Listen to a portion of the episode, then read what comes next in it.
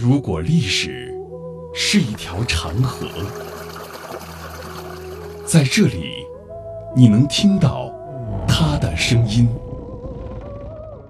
每一块斑驳的砖瓦，都是一段故事。一个家族坐在这里啊，他这个整座房子是土木结构。每一缕光影，都流淌着牵扯不断的血脉亲情。我们的琼林都是同是到台湾的先祖。闽台古厝，岁月流金。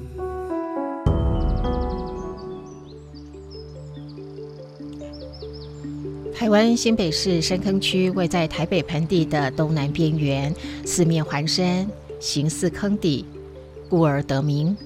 清乾隆二十年，泉州安溪人许宗勤为了避旱，来到这里开垦。此后，安溪县民陆续进入深坑，开垦了万顺寮、望丹、乌岳、阿柔等村庄。以前，深坑地区流行一句顺口溜。走进深坑，不认识的人必定不姓黄。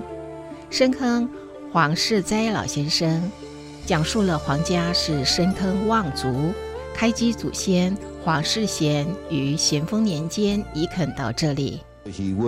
头一代黄世贤祖公啊，敢若讲大约是差不多两百四十年前后来台湾，迄阵是有摕一寡钱吼，啊带四个囝。因为迄阵台湾一寡好的土地，人拢开垦去啊，哦，所以黄世贤阮在做工的时是有赚一寡钱，哦啊，安尼诶大陆啊来淡水，啊淡水然后就是来点迄个三支乡的迄土地公布，哦，即句嘛是好过土地公布，啊啊遐去甲买一寡山地，买一寡田，啊本来。福建的人就是做地嘛，啊，啊伊是来三支啊，看讲嗯啊，这个不太适合做地啦。啊，当时是，刚刚咱文山这方面、新店地区这方面，已经人有福建的人来做地，可能是做了真成功嘛。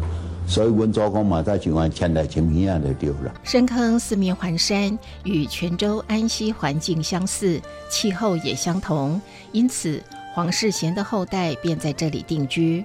黄家共有七间古厝，主厝是黄世贤五个儿子所建造的第一座宅地。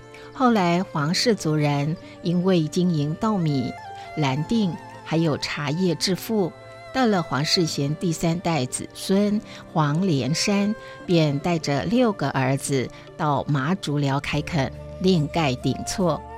顶厝是深耕地区现存的唯一木造三合院房宅，其屋子的腰身以上全是木造。福安居是皇家古厝当中有官位却没有燕尾的古厝。特别的是，福安居的冲楼比房宅高出许多，房宅墙面上的红砖有着黑色的花纹。那么永安居呢？他是二路房，本来二路房他就有分到马祖寮二路号嘛，但是他分家的时候有钱，他自己有钱，他钱哪里来呢？以前六个兄弟哈，大家都有分配工作。二路房啊啊，他这个老二路啊，每天挑那个担子过来深坑街哈，捡猪大便，捡猪以前的猪都是。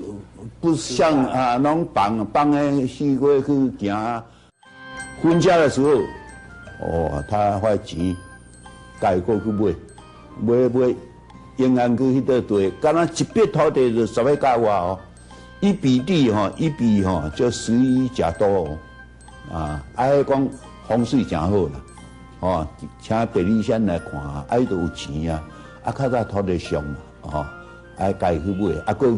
深坑永安居拥有台湾最美丽三合院之称，是典型泉州安溪三合院红砖大厝。于一九一二年由二房黄守礼的四个儿子共同合建，一九一五年完工，取名为永安居，是希望从泉州安溪来台的黄氏族人能够永远平安居住的意思。永安居的特色之一，展现在主屋正面的砖饰，石雕以及剪年。除了正厅的入口上方有泥塑剪联的匾额“永安居”外，左右石窗跟水车堵的部分也有禅贤让位、周文王请姜子牙、大顺相庚、瑞云、树眼、爪棉等精美泥塑以及剪年。永安居在建筑外观上呈现有六多：冲口多、阶梯多、装饰多、砖块多、梁木多。瓷砖多，永安居导览员黄宗炫他介绍说，它是现有窗口最多，有四十几个，呃的三合院民宅，因为它是当地的呃豪农，然后又当地那个山区呢，通常都是有土匪，呃当地的治安不好，都自己要保护自己，在无政府状态更是如此啊，所以枪口很多，它最多的时候有三两百多支枪来保护这个自己这个产业深耕的产业。永安居的屋身墙基为石材，上半部是红砖斗子墙，屋顶正脊两侧为燕尾。燕尾装饰原本只有官宦人家可以使用，不过皇家很早就来到了深坑开垦，家大势大，所以也用了燕尾。燕尾上的一个呃装饰，那这些装饰呢都是用瓷碗把它剪破粘贴出来的一些图腾。那这些故事呢，来告诉我们，是说我们如何生活在这里。它在这个是一个家族的，呃，一个一个象征。那这些都是主，我称之为主人的心性。他把要告诉他的后代如何在这个家族来生活的一些应遵守的一些呃中心思想，他把它贴在那个屋脊之上，让大家来欣赏，让大家能够耳濡目染啊。呃，这是上面。那在这个卷帘上面，呃，最主要有四只。呃，相机的动物，它是台湾的原生种，叫雉鸡。永安居左右护龙的马背呈现金形以及火形，线条表现自然流畅。额头最上的花篮剪年代表锦上添花。另外，主堂正门上方有个寿梁，是百年杉木。仔细端详寿梁两端的木雕以及寿梁上的彩绘。自豪气派的意象表露无遗。火库起为什么？叫要说叫火库呢？因为里面有要把火包住，顾名思义，啊，就你在冬天的时候它比较干燥，啊，它会旺，希望它旺，它那个把金银财宝都藏在库自己自己的钱财库里面。火库体第一个特色是一定有凹受，哦，凹进去的地方，那有岩囊出来。听说这样的盖法呢，就是冷风会进去。然后热风会上面对流出来，经那个对流空气流通的样的的情形，里面不会有发霉，不容易发霉，所以有火库很干燥。那要造成火库，就旁边呢，那个有这个叫烽火墙，上面有个叫砖叠色，啊，宋朝名词，砖头的砖叠起来的叠，流口水那个色，啊，好，我我都往上，都是慢慢一一那个一块一块往上凸出来。这在山区多雨呢，都可以看到这个。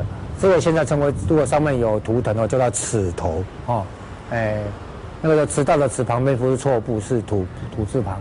好，这个呢叫做烽火墙。为什么叫烽火墙呢？万一这间烧烧起来的时候呢，唯一的木结构呢会烧到屋顶的那个梁，那会串烧到隔壁去。为了不让它串到隔壁去，故意把砖块呢把它盖出来，把火舌挡掉了。那这两个烽火墙呢？把这火包在里面，所以叫做火库起。下雨的时候，屋檐的水呢不会飘到里面去。万一水很大呢，会随着三叠水沿着这个墙啊流到外面去，所以里面就保持干燥。哦，这是它的作用啊。所以这叫做凹受，还有凹受有大有小啊，这是属于大的形式。这是红红安居的一个建筑一个正身的一特例。